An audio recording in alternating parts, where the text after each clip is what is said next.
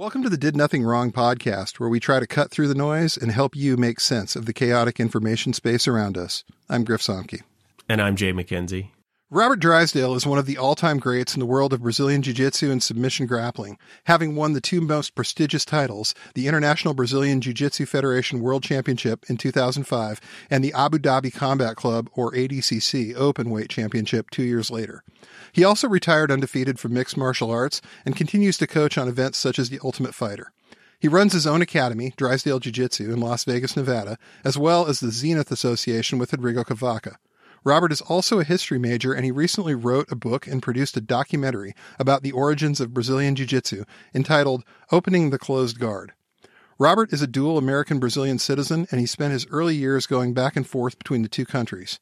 In 2018, when Jair Bolsonaro was elected president of Brazil, Robert was alarmed at the direction he saw the country going.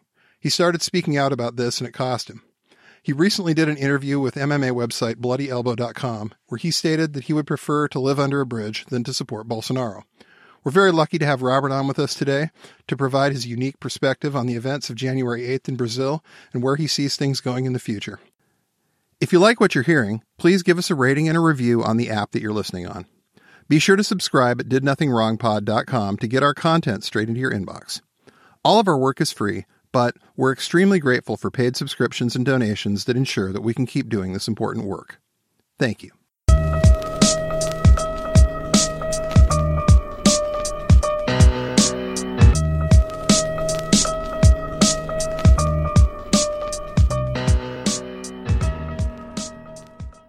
Robert, welcome to Did Nothing Wrong. Uh, thank you for having me. Thank you uh, for the opportunity. I'm very glad to be here. Yeah, well, we're really glad to have you.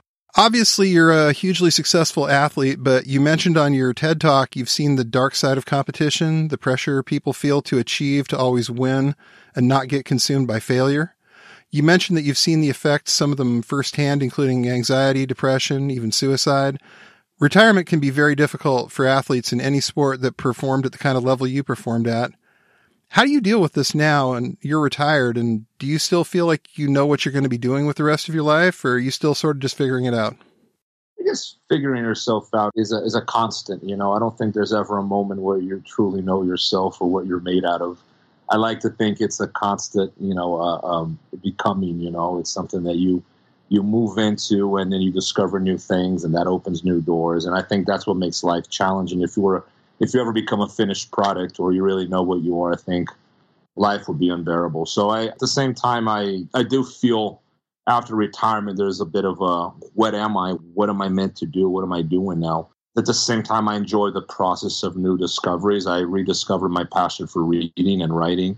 I discovered a passion for filmmaking, a passion for all these other things that you know, I think they were in the back of my mind, but I never really explored because I was so immersed in, in competition. And it's so easy to get locked into that world where that's all you do and that's all you really pay attention to for a long time. You know, doing jujitsu myself, I've had some of that where like you're always doing something with it. And then once you stop, you get hurt, you take an injury and you stop for a while. You're kind of like, oh, wow, what now? Absolutely. And it's a difficult thing because I love jujitsu, but at the same time, like it's not, it doesn't define me you know, I don't want to be in my deathbed one day and look back and all I did was compete and teach. And I, I would like to think that I, I, have more to offer, that I can achieve more, and then I, I, that I'm better than that. You know, and right. I'm not people who live their lives that way, but to each their own. You know, but my own standards that I apply to myself, I want to do more. So, but without letting jujitsu go, because I, I like I like it too much. Mm-hmm. So I, I like passions to coexist. Definitely. On another podcast episode you did, you said that Brazil still sees itself as a colony. You mentioned the Monroe Doctrine, which was essentially U.S. policy to maintain dominance over the countries in the Western Hemisphere. Now, the Monroe Doctrine has been invoked by guys like Steve Bannon, who recently used it to justify stolen election claims in Brazil that were meant to keep Jair Bolsonaro in power. I guess the question we have is do you think that Jair Bolsonaro is really an ally for the United States, or do you think he's just kind of a convenient ally for the MAGA movement because he says a lot of the same things they do? I don't think Jair Bolsonaro truly has any stances that are, you know, complex in geopolitical terms. I don't think he's that sophisticated. I think you lose him way before that. It's there's a reason why he's so appealing to the you know the, the average Brazilian. It's a very simple discourse, a very simple narrative. You know, it goes gun, gun, gun, kill bad guys, you know, hmm. and beat up the opposition. And yeah, Brazil's going to be a perfect country then, you know, like it's, it's so, it's almost childish. You know, I don't think he really understands the world or what he believes in. And I, I, think he's a bit of a, he became a bit of a tool for a certain segment of Brazilian society that has a better understanding of what's going on in the world and what's going on in the continent, namely the economy minister. Guedes, like I think that guy has a better understanding of what's going on in the world, and I don't think he's an ally of the United States per se, or even the MAGA movement. I think he's an ally of big business.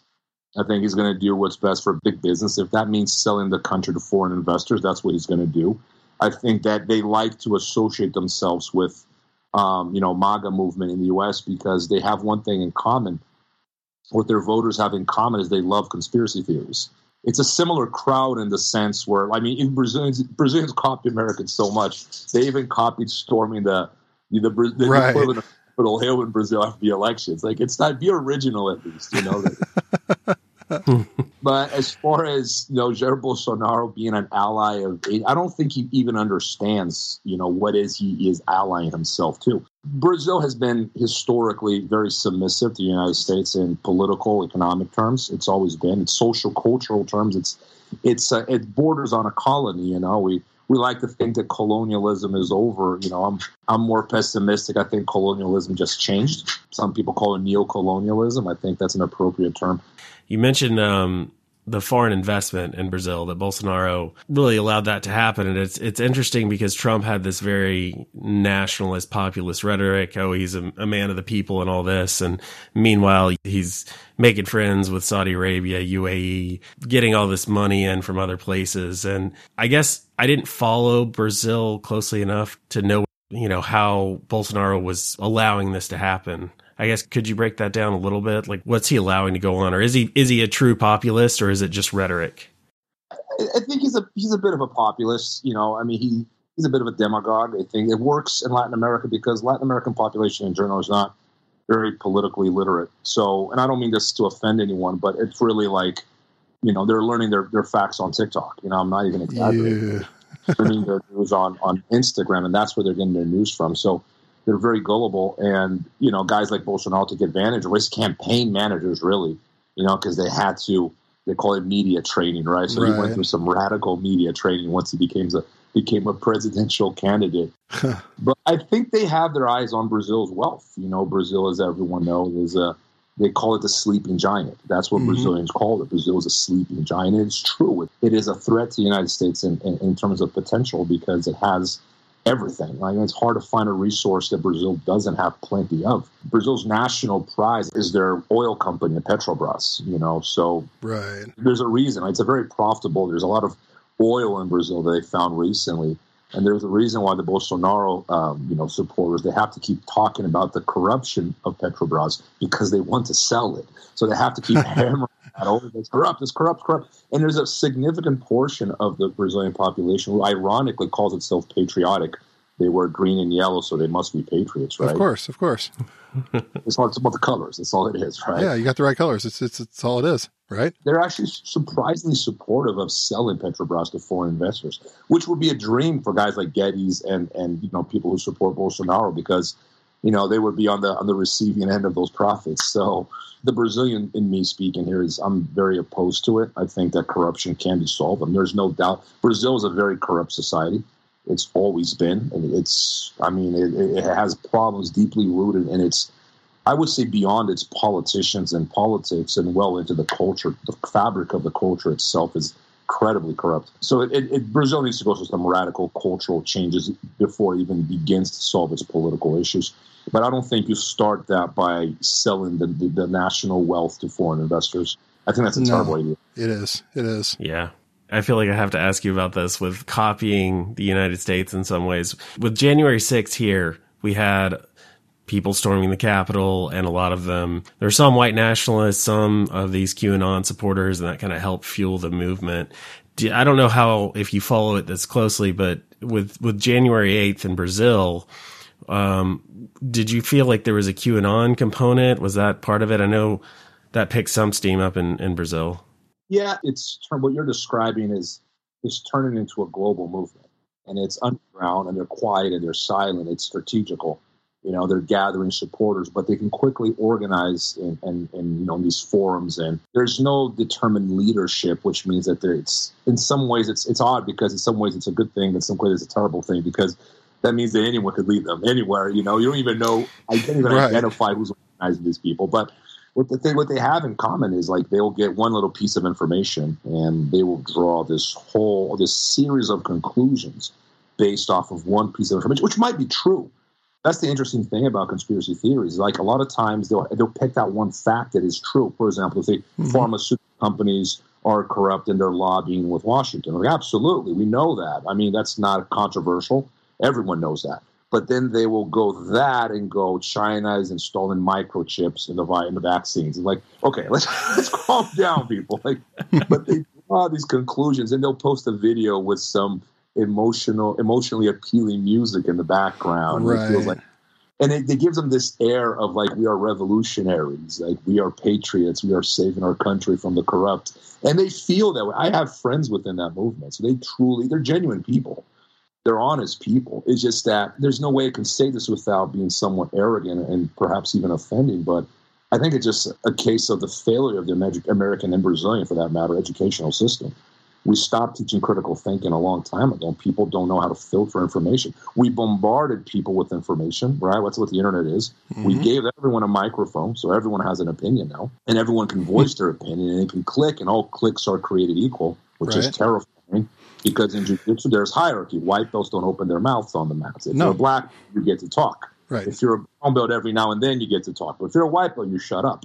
But in politics, all cliques are created equal, which is a terrifying feature of democratic thinking. When you know when the population is not prepared to filter information and believes everything that they want to believe, it's emotion guiding their political stances, and people are easily manipulating this day and age. And and I think that's what's so terrifying of people is that they they do share these these traits. And I, mean, I, I worry that these people become even more organized as a global movement, and God knows where that would lead to, because I don't think they really understand what they're doing. And I saw in your interview where you were talking about how a lot of it was that these people have locked themselves in echo chambers to a large extent. They are in TikTok, they're on Instagram, they don't have anybody else that's sort of poking through that. And I was refereeing a tournament the day the election results came down, and all the Brazilians on the crew could not believe that Lula won. They were saying things like, that's fake, that's a lie, we're going to get on a plane.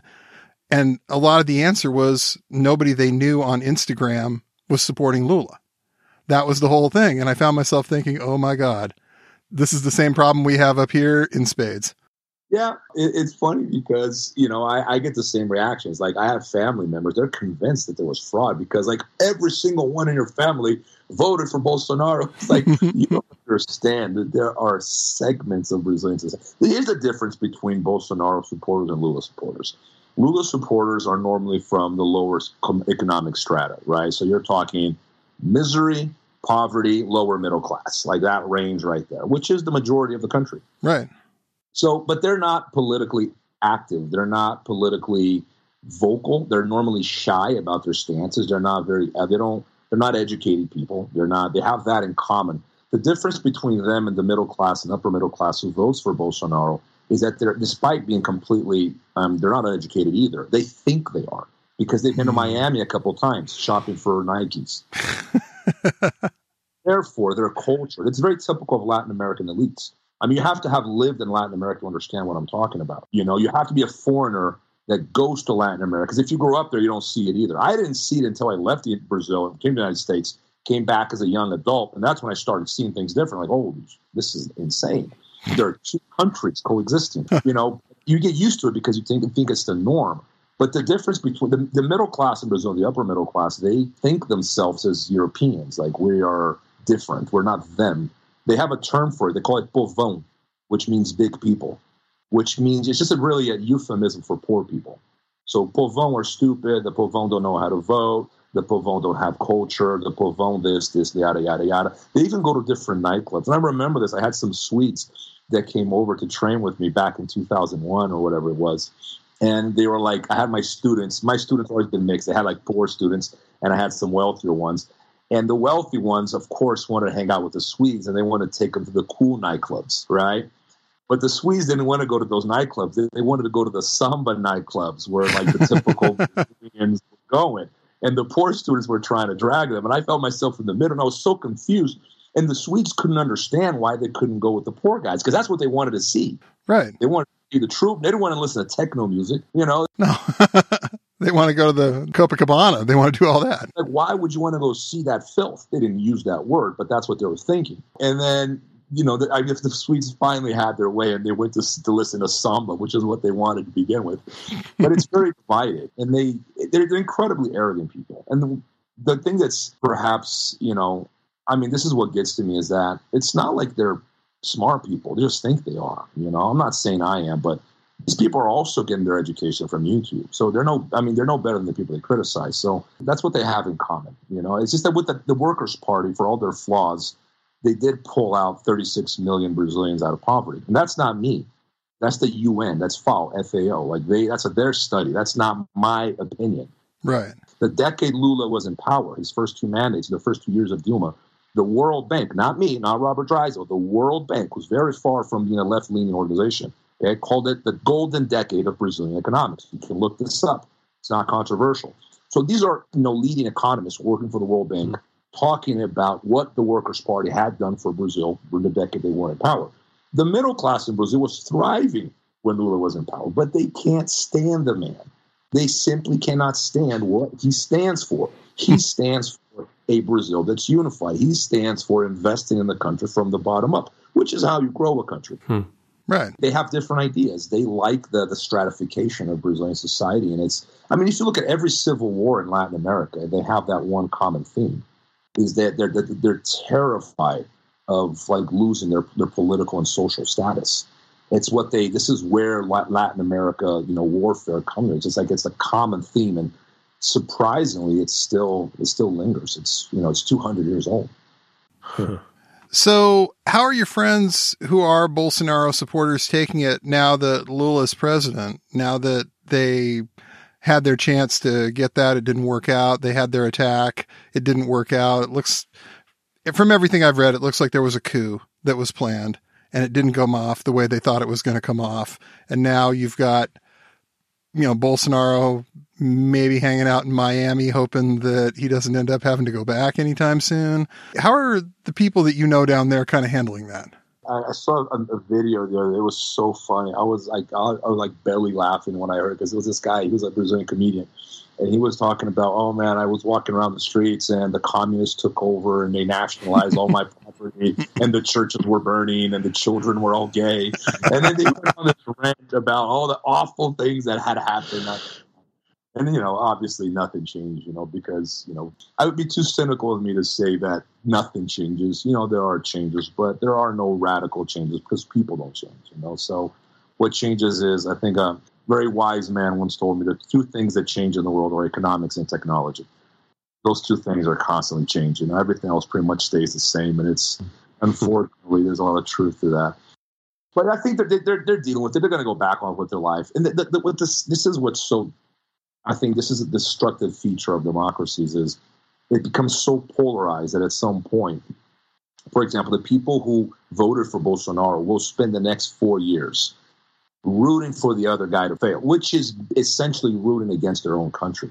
And then when Bolsonaro is back in power, the other half is going to do the exact same thing. So they spend the four years undoing what the guy that you know that came before them was doing, and then undermining whatever progress you know that that pre- the current president is trying to make. So there's a lot of you know butting heads and not a lot of progress because people don't agree on much.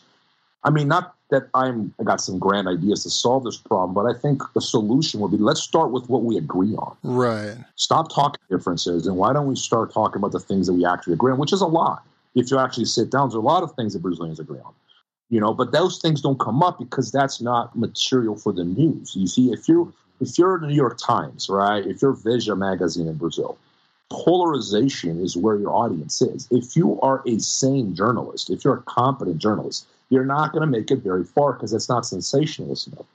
If you're pragmatic and honest and and you really you know have a critical view, but you know, also a constructive criticism of, of things. Like it's not going to sell. People want fireworks, and it's got to be sensational. Otherwise, it doesn't sell. So the, the press plays its role because the press has become so incredibly corrupted by by private set the private oh, sector you know, that they can't even function as journalists anymore. A lot of stenography going on these days with the press. A lot of people getting you know stories planted that they want. A lot of perception management going on. It seems and you're right about the polarization that videos about unity or videos about what we have in common don't sell well on TikTok, I don't think. It doesn't get the ratings involved, so because there's nothing to argue about. You understand? Yeah. There's nothing to argue about. Like if I if I put something and people advise, I can't do it because I think you know it's just I hate that strategy, but I understand why it works. If I say something controversial, I'm going to people who agree with me like it in comedy just as well as people who don't agree with me and those people are going to be arguing with each other. Mm-hmm. You know what that's the algorithm? Uh-huh. It up to the surface. So now it's relevant.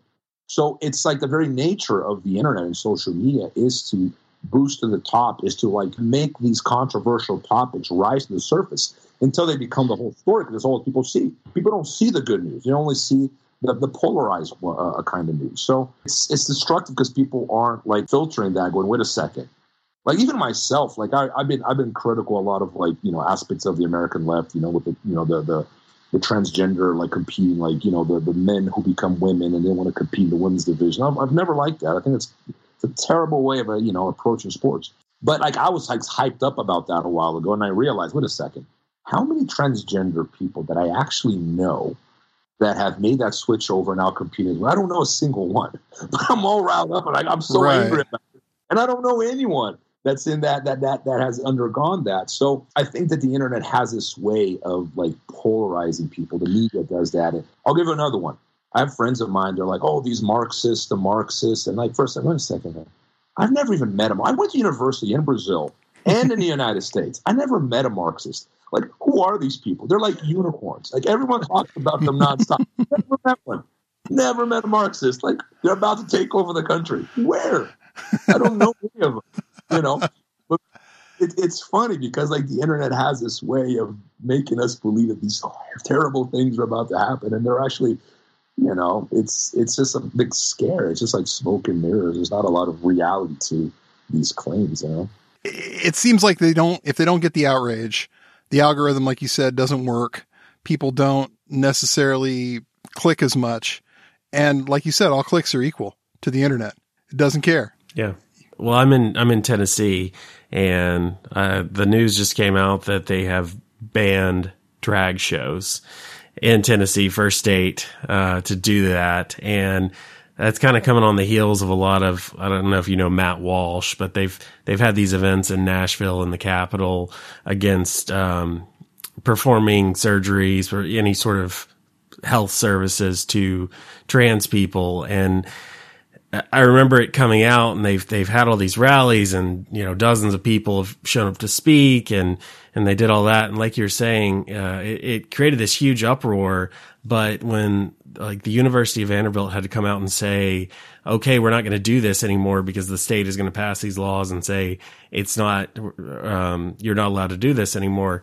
But they added in there that on average, they've been doing, uh, these procedures on three people per year for the last 10 years. And it's, it, it's just gotten so much attention and now we're banning drag shows and it's, it's over three people. But we are under the impression that it's a takeover because it comes up so much because it's, it's a, I mean, it's, it's highly controversial topic. I mean, how can something like that not rise to the surface, you know? Uh, but even myself, I've fallen victim to this more times than I can count. So like, I try to like, wait a second, like, this is not something to be, you know, it's not a hill to die over, you know? Well, it, it, it can affect anyone. No one is immune to it, and and like you said, you have to kind of self correct because it's easy to get riled up, and and people are going to create the content so that you can get that confirmation bias whenever you want it. Absolutely. So, kind of switching gears a little bit here, would you say that your business, your your school, your affiliations here and in Brazil have suffered at all because of your political stances, or does that mostly just sort of keep separated? I, think that people that know me, I have long term friends, students, and affiliates. They they've put up with so much of me over the years because they know that I mean well, I guess. Like, but I I'm the kind of guy that if you criticize me, I'm not going to get mad at you. In fact, I'll probably up you on my list of best friends because those are the people that I like, the people who are critical of me. I don't like people, I don't like flatterers because I don't think they do anything for me. I'm not trying to, I'm not, I'm not, I don't live life to try to feel good. I live life to improve. So I like to be around critical people. So my mind is automatically geared that way as a coach, as a person. Like if you go to a tournament and you win, I'll, I'll say congratulations and I'll give you a hug. And immediately I'm going to start telling you all the things you did wrong, even though you won. things people hate that, right? So in some ways, me being like opinionated has caused harm. Like I said, people who know me know that that's just the way I am and they understand. But I think it's closed a lot of doors to people that don't know me that they see this critical side. And I think I come across as a hater a lot of times because they only hear the criticism. You know, they don't like where, they don't think they always understand where the criticism is coming from. So has I have I lost money and closed doors and lost on potential sponsors and seminars over this? Oh, for sure. Like I have no doubt that like I, I know for a fact that some people, you know, who are keen to sponsor me, like all of a sudden they probably they probably got a call or two, like not that guy. And then next week, like, oh, we changed our minds, you know. So these things have happened, but at the same time, and I'm fortunate enough to make a comfortable living. Like I never, you know, I like money, but I'm never obsessed over it. You know, like I think a friend of mine once told me a long time ago, and it kind of stuck with me. It's like money is like oxygen; you need it, but after a certain amount, you, you can't use more than what you need. You know, like I don't need a private jet. Like I see my friends, oh, I'm gonna have a private jet one day. I'm like, dude, I'm perfectly fine flying economy. I'm 6'3", 245, and I fly economy, and I'm flying. I mean, yeah, sure, it'd be nice to have a private jet, but I don't need one to be a fulfilled person. So I think that the amount of comfort I have in my life is enough. Nice. So you mentioned that, you know, you've taken some controversial stances on some stuff and I read your book. I was actually really impressed because I had run into some of that same stuff a few years before um, Roberto Pedreira and Global Training Report years into jujitsu and being kind of like, wow, there's actually like way more to this than what we had kind of been told when we started to some extent about how this was going to go. For those of you who don't know, you wrote a book called Opening the Closed Guard, and it's a a history of Brazilian Jiu Jitsu from primary sources and digging in libraries and interviews with people who are still alive who are around at some of the beginning of that. And what you ended up doing was kind of rewriting the history of the sport from what we've been told about how this all started. Was there a lot of pushback from that community when you did that? Yeah, just just one thing, man. Like I think the credit really is to Roberto Pedreira because he did the heavy lifting. You know, like he as a as far as a historian goes, like I'll give myself a blue belt, but he's the black belt. Like there, there's a rank here, and I, and and he was very helpful throughout the whole process. So like I hate when I I don't like to give myself credit for something I really didn't do. What I did add were the interviews and my own perspective as a Brazilian American, as a competitor, as a coach. I think I add a unique angle because of that. But I wouldn't say that you know I added a lot in terms of historiography to this story. Uh, the difference is like Choque is a very heavy read. Most people I know can't get through it. Mm-hmm. Um, my book was like very it was a very light read it's a very readable it almost reads like a travel journal you know right right um, but there was definitely some blowback less than i was expecting to be honest i knew that i was gonna you know pick a fight when i did this but i you know i couldn't stop myself because i i was too hyped you know hyped up about it like i was so excited about this and i i'm one of those that believes that the truth is always better than omission Right. And it's a hurtful one. You know, I think people in jujitsu will be interested, and it turned out to be far more positive than negative. Like I opened a lot of doors. Some doors did close, but I think more doors opened because we're living in such a politicized world, and everyone's in a competition of see who's more than who. That whenever I do something like this, the first thing that comes to people's minds is what does Robert have to gain from this? So they're immediately looking at what is my angle right? And then once they read my book, the the first angle is Robert is just hating on the Gracie family. That's their first thought process. Right. Other people who read the book see I'm very complimentary of George Gracie, Royce Gracie, Carlson Gracie, Carlson Gracie Jr. is like, oh, clearly he's not an anti-Gracie. So that confused. So now, now people are looking for a different angle. Oh, he's doing this for the money. Well, everyone knows anything about money knows that writing books is the last way on earth to make money. It's probably the worst. if you want to get rich, like writing books is probably the last thing should be on your list. I mean, so that can't be it either. But I think that the people who don't know me and didn't read the book, they they they're confused as to Robert must have a motivation, right? Right. And honestly, though, I think my motivation is I like history, I like storytelling, I like writing, and I love this story. I think it's incredible. But if I'm going to tell it or help tell it, I'm going to try to be as truthful as possible. I don't believe in narratives. I don't think narratives are healthy. I think that facts are better than narratives, and they always will be, even if they're hurtful. You know. Right. Yeah, you've you've mentioned a lot about history, and I'm I'm also a history major, and I, I did want to ask you: Do you feel like there's a, a moment in history that best informs you on what we're living through today? I mean, it's it's a tough one, but it, is there something that comes to mind? I'm going to give you guys and the the, the listeners. A, I just finished reading a while ago. It was it was actually a recommendation by Pedreira. It was called it's called uh, From Dawn to Decadence: 500 Years of Western Cultural Life. I think it's called From Dawn to Decadence. So it starts with Luther's Reformation all the way. I think the author finishes the book in '96. So right after the end of the Cold War, and man, it's it's incredible how repetitive this is. We see patterns, you know, and the patterns are all there. I mean, it's the moment we're living is we we've lived this chaos before.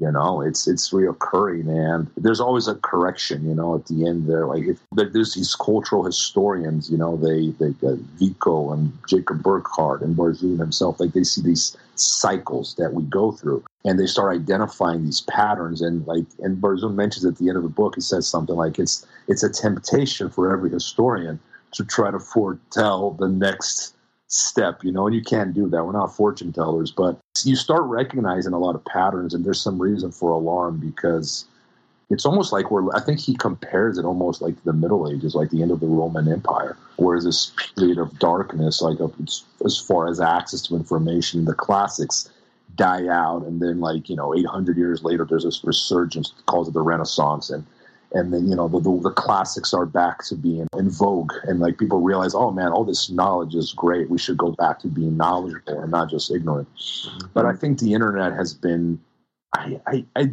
i use the internet all day. I average five hours a day on my phone. So i'm not going to be a hypocrite say i don't yeah i'm clearly using it all day.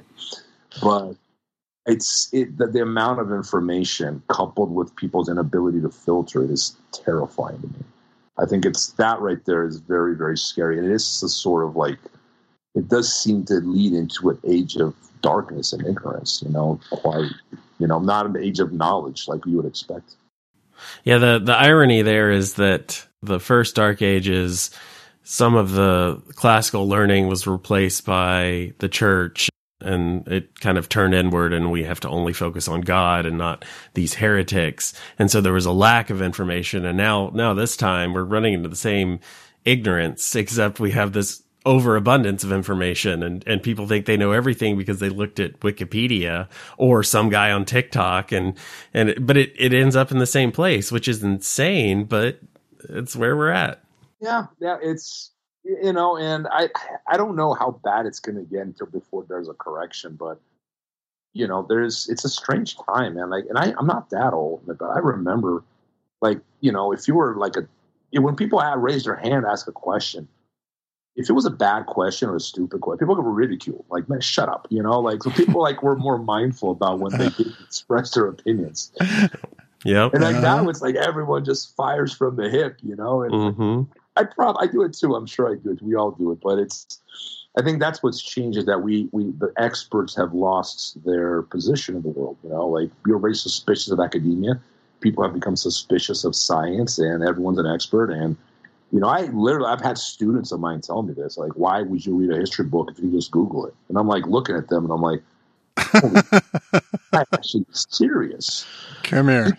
Google replaces learning then they're dead. They, they don't understand why not. And they're looking at you like, why wouldn't it? You know that they're they're so that, that the idea that learning is a is an exercise. It's like working out is is not doesn't cross their mind. You got Google, you're good to go, man.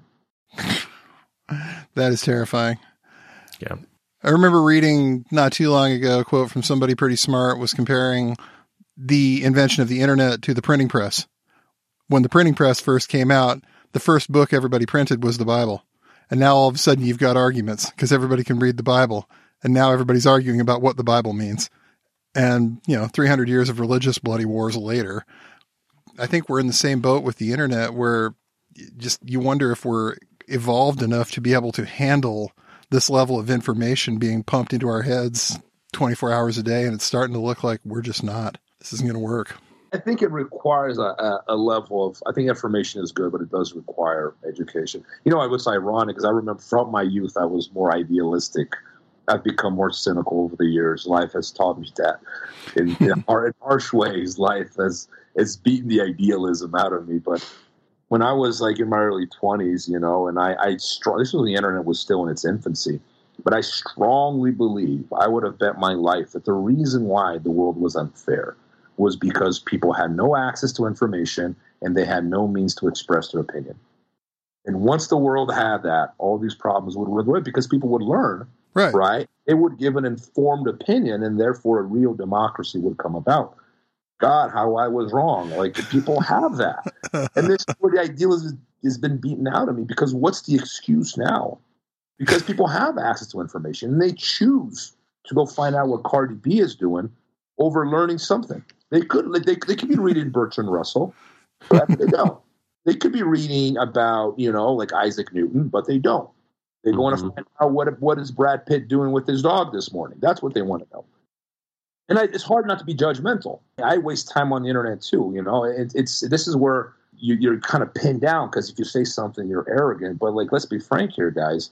How many people out there are reading Bertrand Russell? Like, not a lot that's the kind of reading you would have to undergo to be able to let's try to express our opinions more critically. It starts with that, you know, uh, and, and it's it's it's a tough one because it's so judgmental. And I know I'm being very arrogant now, but I think where it starts, it's unfortunate, but the internet is is put a lid on any kind of real learning. It's there, but we have diluted learning so much. Now it went from from books to radio to TV to internet articles, you know, now YouTube videos, Instagram, and now it's down to TikTok where it's down to 10 seconds.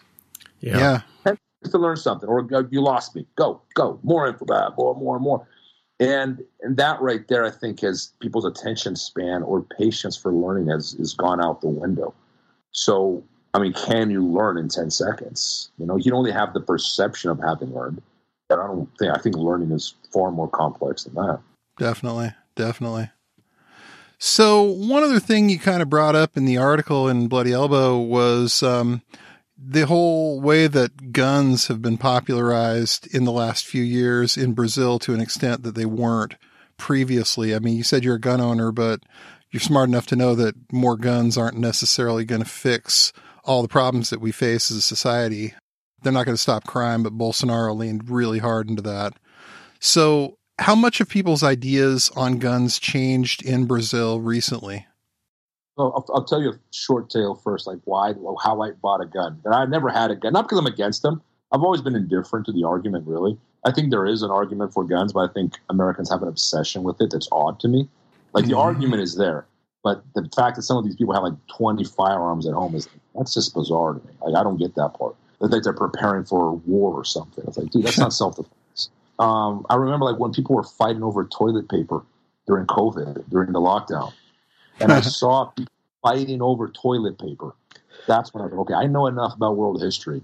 I know what happens next. I know what the next step is. Right? They're going to be breaking into my house to steal food. That's what's next. And that's when I went and bought a Glock. I'm like, okay, I, I need a, I, I need to protect myself. I need a gun. But I, I, don't. I mean, I don't walk around with that. I'm not, you know. But, but I, I think there is a strong argument for it. But like you said, clearly guns don't solve crime. Like the problem is much more complex. And I think Brazilians, because they, they they're so keen on uh, copying Americans and everything, they but Brazilians don't understand. Like, well, if we want to be as successful financially successful as the United States, we have to do everything they tell us to do.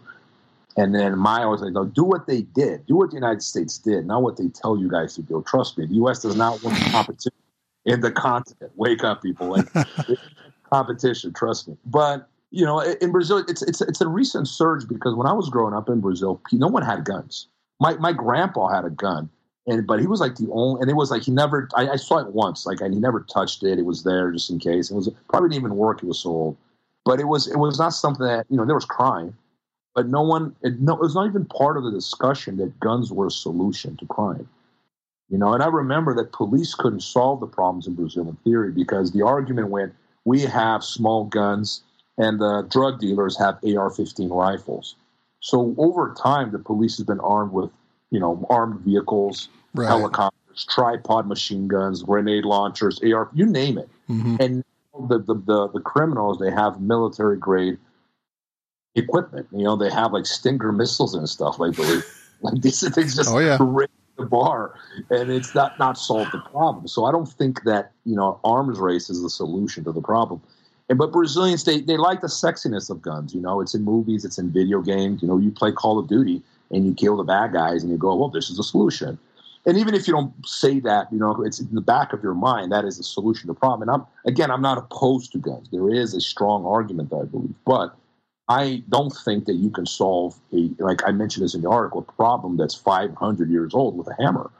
No. That's where Bolsonaro came in. It's so appealing because it's so simple-minded to believe that if we arm all good citizens, of course, good citizens, me, everyone believes they're a good citizen, including the criminals. No mm-hmm. one believes they're a bad guy. That's a meaningless, like, oh, that's the bad guy. No one believes that. Hitler believed he was a nice guy. Like, it's a meaningless thing to say. But, you know, if they believe, if they arm themselves, right, then the problem will be solved. And I think the U.S. is a perfect example of that. Despite being so rich, it's the richest country in history despite being like severely armed. This is the most armed country in history as oh, well. Yeah. I mean, we still have crime, and it's not not high as Brazil, but it still exists. So that's clearly not the solution. I'm a strong believer the solution lies in education. Right. And but it's not in vogue now. It's fact it's on its way down. I think it's getting we're becoming less educated, not more. How do you think we stop that? How do you think we get people excited again about learning things as opposed to watching TikTok videos for two minutes and thinking that you know everything that you need to know about a subject because you could pay attention to that video for two minutes? It seems like you said it's kind of a real awful problem that we've got, and I don't know how we're going to solve this. Do you have any good ideas?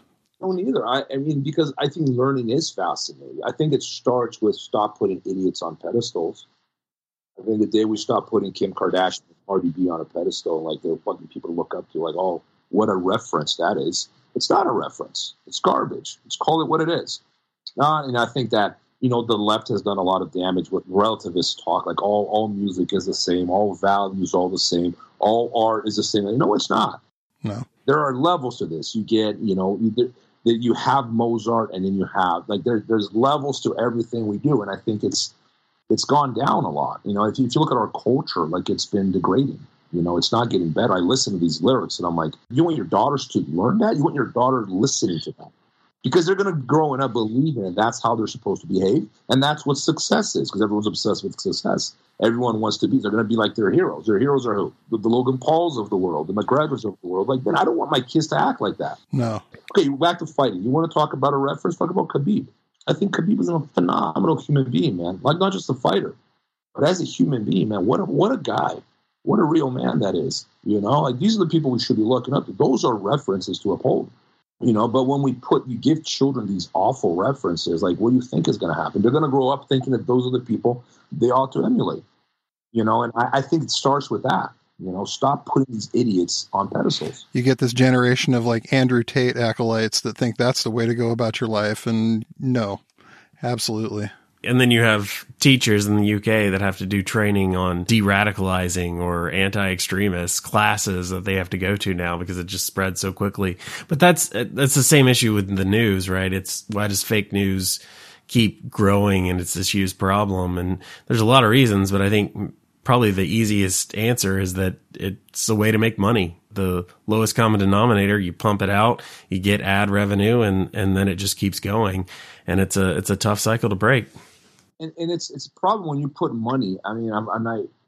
For the, I, I like money. I work for money. I want money. I want to be rich. I want all these things too. But I think when you put that in the driver's seat and it becomes the sole purpose of your existence above all other values, above family, above honesty, above loyalty, above you know patriotism, above integrity, and that, that is the sole value of your existence.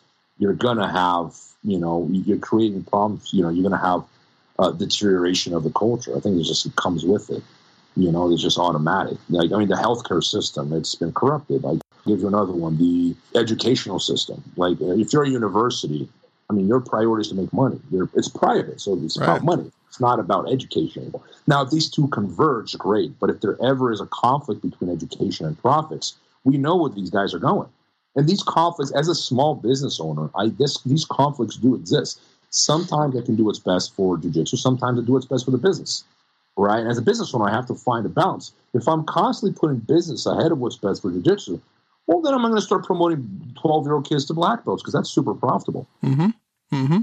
It's easy to sell out, and as a culture, we're selling out because we have put money as the highest achievement of human existence. We're putting money above everything else. And when 50 Cent goes and says, you know, get rich or die trying. That's the message he's sending to kids. He's basically telling them. And these kids are in the car, in the back of the car. The dad's driving them to school, and he's going like this, and he's singing all the lyrics, and the little kid is going, "Oh, that's what I'm supposed to be: get rich or die trying." I mean, you can do anything you want and die in the process, as long as you get rich in the end.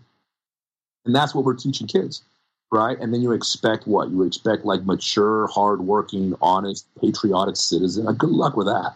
It's deteriorated a lot you know, I I live in Las Vegas, man. I, I work really hard to keep my my daughters away from what I call the rot.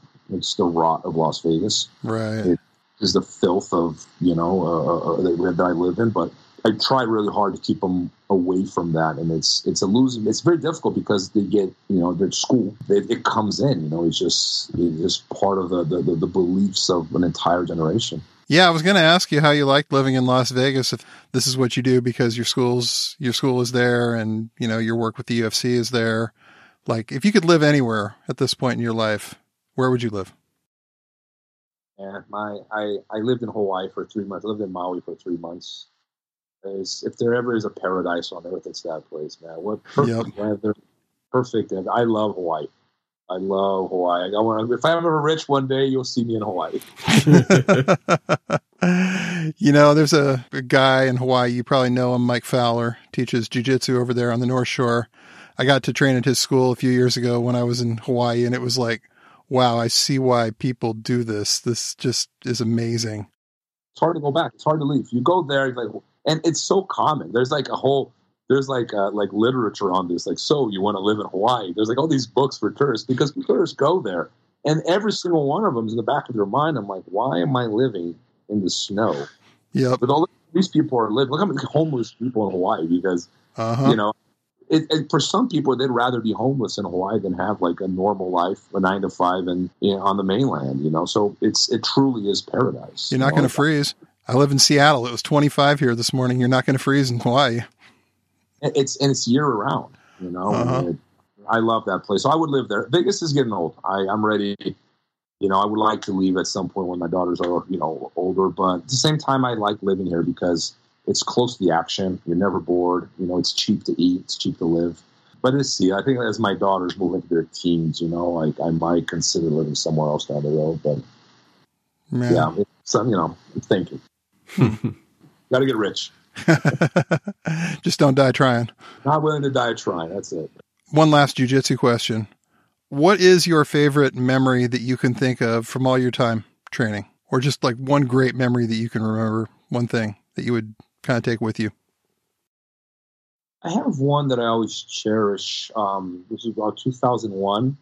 I had just moved back to Brazil because I wanted to compete. You know, I was living right. in Vegas in 99 and 2000. And, and in that, you know, that those days, there were only two tournaments a year. And that was in California. You had to drive to California for that. Right. So these days, you have two tournaments a weekend, you know, if you're going to drive. But those days, you had two a year. And I wanted to be more active as a competitor. So I moved back to Brazil for that reason. But in my head, you know, I still had in my head that, like, you know, if you're not in Brazil with those guys, you don't stand a chance, you know, and that's where the competition is. And I was very insecure. You know, I wanted it really bad, but I didn't have the confidence. You know, I was very insecure. And I trained there for maybe three to six months. And I lost my division, the state championships, and I was a purple belt at the time. And I lost the state champ. I lost the, my division. I think I took, I lost in the quarterfinal or semifinal. I can't remember now. But then I, you know, my coach like, no, man, you're going to compete the Open. I couldn't believe he had asked because you had to be selected, right? like an invite You know, he wanted me to compete and represent the team, and he had some really good guys on the team, and I couldn't believe that he asked me.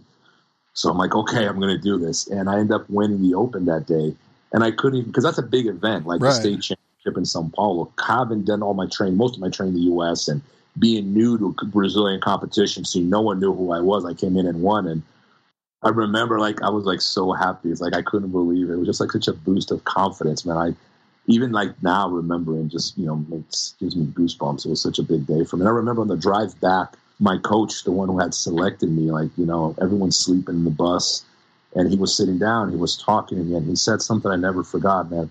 Man, you did really good today. You can consider yourself the best purple belt in the state of São Paulo. and me now it doesn't seem like a lot but at that time you know just hearing him say this the sound of those words meant the world to me and i, I think that did a lot for my my confidence and it really I just it just stayed with me i never forgot that day it was a very special event No, I totally. That's that's great. Having those those kind of early successes, I think, is the difference between like being able to keep going sometimes in jujitsu and not being able to keep going. Having those memories, those little touchstones of like, yeah, maybe this doesn't mean a lot to people who weren't around. I mean, I started in 2005 myself, but it was the tail end of that different era, and you you have those memories of like tournaments you did really well at, or something went really well for you as a blue belt and you take that with you. You never forget these things, good or bad. No, and, and sometimes it's a word of affirmation. Sometimes it's a it's a submission you pull off. It's a match you win. It's a good day. It could be anything. And you know, it's the small stuff. I know it's like old wisdom to say that, but these little small things they they really like make life memorable. Yeah. Yeah. Well, I think that's about what we had in the way of questions at this point. You've been great. We really appreciate you taking the time to talk to us about this. Sorry we didn't ask a whole lot of jujitsu questions, but I, I actually like this because normally, you know, I've done a lot of podcasts over the years, and it's always jujitsu. I think this one. I think some other time I had to do a podcast about business. I'm an awful businessman, but like for some reason you want to talk about business with me. so I was like, you should never take my advice. That's the only advice I can give you. uh, I just fun, you know. I don't get to talk about these things very often, but it's you know it's, it's been fun. awesome. Yeah. Thanks so much. We really appreciate it. Uh, it's my pleasure. Thank you. Thanks for listening to the Did Nothing Wrong podcast. If you want to hear more, you can go to didnothingwrongpod.com. You can also follow us on Twitter at James, the word four, and the letter M, all one word, and Grizza BJJ, G R Z A BJJ, as well as DNW Pod. Thanks again for tuning in, and remember, everyone mentioned did nothing wrong.